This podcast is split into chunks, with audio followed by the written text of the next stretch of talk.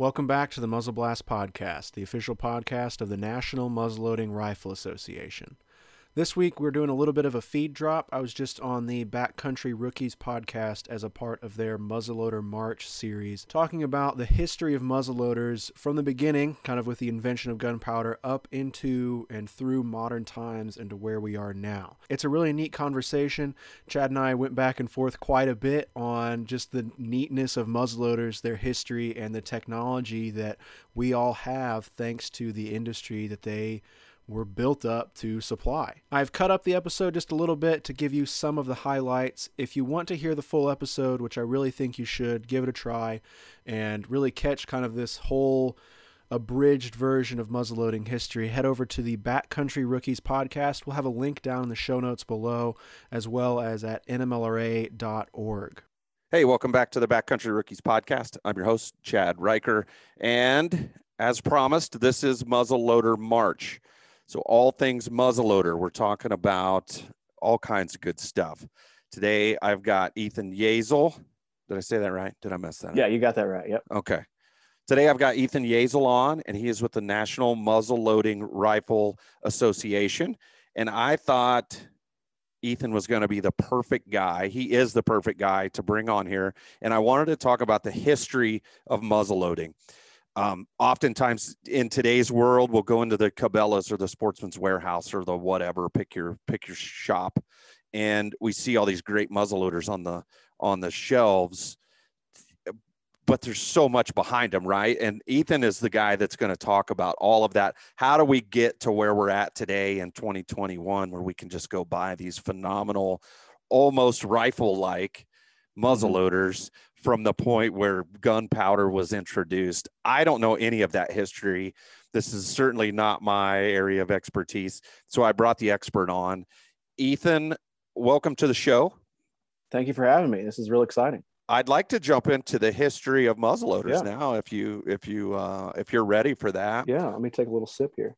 Yeah. So I'm not sure the exact date, and I don't know if we even have one, but somewhere in early time, the Chinese invented black powder. And we all kind of, I think a history class touches on that some because it was such a dynamic technological revolution. I mean, it kind of started out as fireworks, but then they quickly figured out that they could develop basically tubes with a solid end and turn the black powder into propellant for a cannon or a mortar like we would think of today. And you can still see basically that same design uh, at a lot of state houses and museums because that was used up into and through the Civil War here.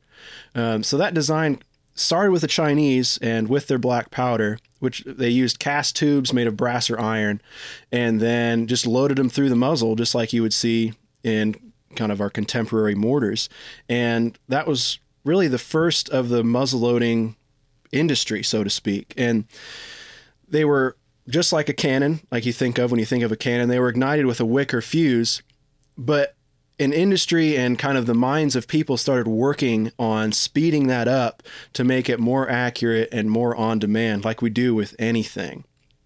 So in the in the 1400s, you start to see the development of the matchlock. And I, I really encourage anybody interested in this history to look up some of the uh, photos and the drawings of these early locks because you can think of a modern rifle and you can kind of imagine it. But if you haven't seen or you aren't familiar with these early technologies, they're really neat. And to think of these people figuring them out by windows and candlelight without any modern machinery is really fascinating to me.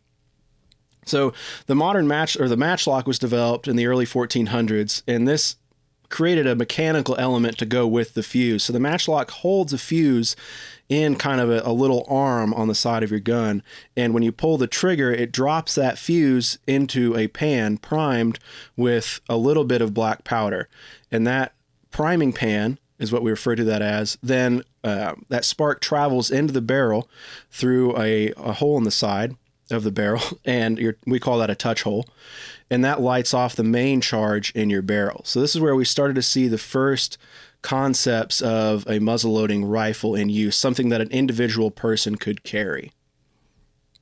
And then towards the late 1800s, um, the matchlocks started to change a little bit. In Germany, I think this was, I think the 1460s or so, a group of German gunsmiths figured out how to rifle a barrel. So every barrel until the mid to late 1400s was smooth, like we think of a, of a shotgun.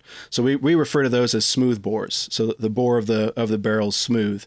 But they figured out, the Germans figured out how to rifle these barrels and start getting that twist in the barrel so your projectile could be more accurate over greater distances. And this is where we start to see real German industry dominance. I mean, and you see that all through history, but they started to figure out this barrel rifling, and that just kind of set the spark for them on figuring out accuracy and just the mechanics of shooting.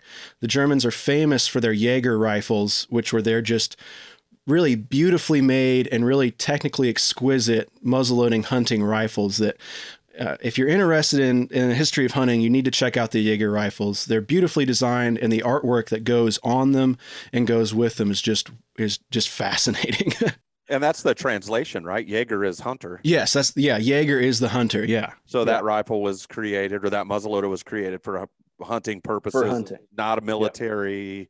None of that stuff. Hunting. At this time, as far as I know, uh, and the, historian out there can probably correct me, but at this time, and even up until our Revolutionary War and our Civil War, the military firearms were all smoothbores. It was a lot faster and a lot cheaper to make them smooth. And when you think about war and battle at the time, you were dealing with these large battlefields with volley fire and everything. They weren't real concerned about individual accuracy, especially at scale, up until our Revolutionary War is where that started to really play in our favor. Okay, yeah, good point. So in the 1500s, then you have the wheel lock being developed, and we've at this point we've totally gotten rid of the fuse, and we're starting to use metal and iron to create a spark like you would um, to light a fire with your flint and your striker. So the wheel lock is similar to the matchlock, where you have an arm that has um, well, here I'll, I'll, read my notes. That'll probably be it'll probably be better that way. Um, when the trigger is pro- pulled, a coil spring turns a rough-edged steel wheel against a piece of iron pyrite, creating sparks to ignite the priming pan and then the main charge. So if you can look at a picture of a matchlock, you're just kind of replacing the outer face of the matchlock with a new technology. You still have the arm dropping, and that iron pyrite hits that wheel, lights your priming pan, and then lights your main charge kind of like a fire starter or something like that almost. Yes, it's throwing yes. a spark, it's hitting that uh, propellant or that whatever is flammable and then or Yeah. that powder at that point. Okay. Exactly. You're just using that as a in small scale. And if you read some of the journals and things of the hunters and the the peop, the folks in the military at this time, there were times where they could light fires with their equipment because it's the same thing. I think most of the time they would have pulled out their their flint and steel and done it that way because at that time that was a skill that you just had to have. Everybody knew how to do it. But you could still start a fire with these ignition technologies to keep yourself warm. So in the in the 1600s, then you have the development of the flintlock, which is one of the things that people really think about when they see a muzzleloader, where you have the what we refer to as the hammer or the cock holds a flint and it strikes against a hardened piece of iron or steel called the frizzen, and that captures that spark, drops it into your priming pan, and then ignites your charge. And these were the things that, when you think of kind of the American Revolution and the American long rifle, this is the ignition system that we're using at this time. And to kind of tie into the German influence of the history of it, the Americans, when we started developing the American long rifle in Virginia, Pennsylvania, kind of along the East Coast there, we were heavily influenced by those German builders because many of the builders, especially early on in America, were German and they had trained under those German masters. So they brought that over.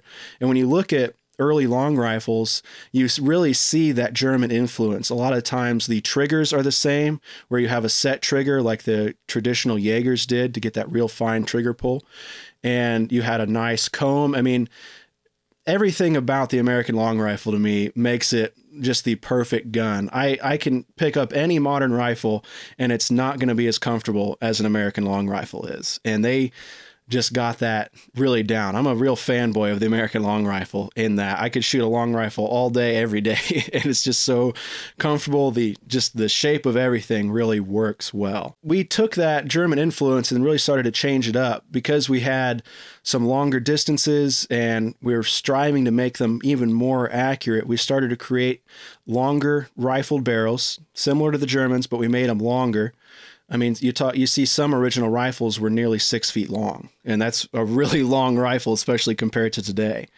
Uh, and that just gave everybody using them the accuracy and the dependability that they needed to hunt and survive on the frontier. I mean, like we carry our phones. I think most of us do all day, every day. These guys and the men and women there were carrying their rifles. I mean, it was they lived and died by these, and they they knew the ins and outs of them. Uh, so up until the 1800s, the mechanism needed to ignite the priming powder, or they needed the priming powder to ignite the main charge. But once you get into the early 1800s, uh, as we start developing some industrial might, as we think of kind of in a modern sense, the percussion lock was developed and then which required the percussion cap. And that was, it took a while. I think the, the 1820s, 1810s, 1820s, and when you started to see that developed, but it wasn't widely adopted until the 1840s. So if you've seen Jeremiah Johnson or the Mountain Men movie, the traditional Hawken is kind of the, the rifle that everybody pictures uh, for that time. That's your traditional percussion or cap lock muzzleloader.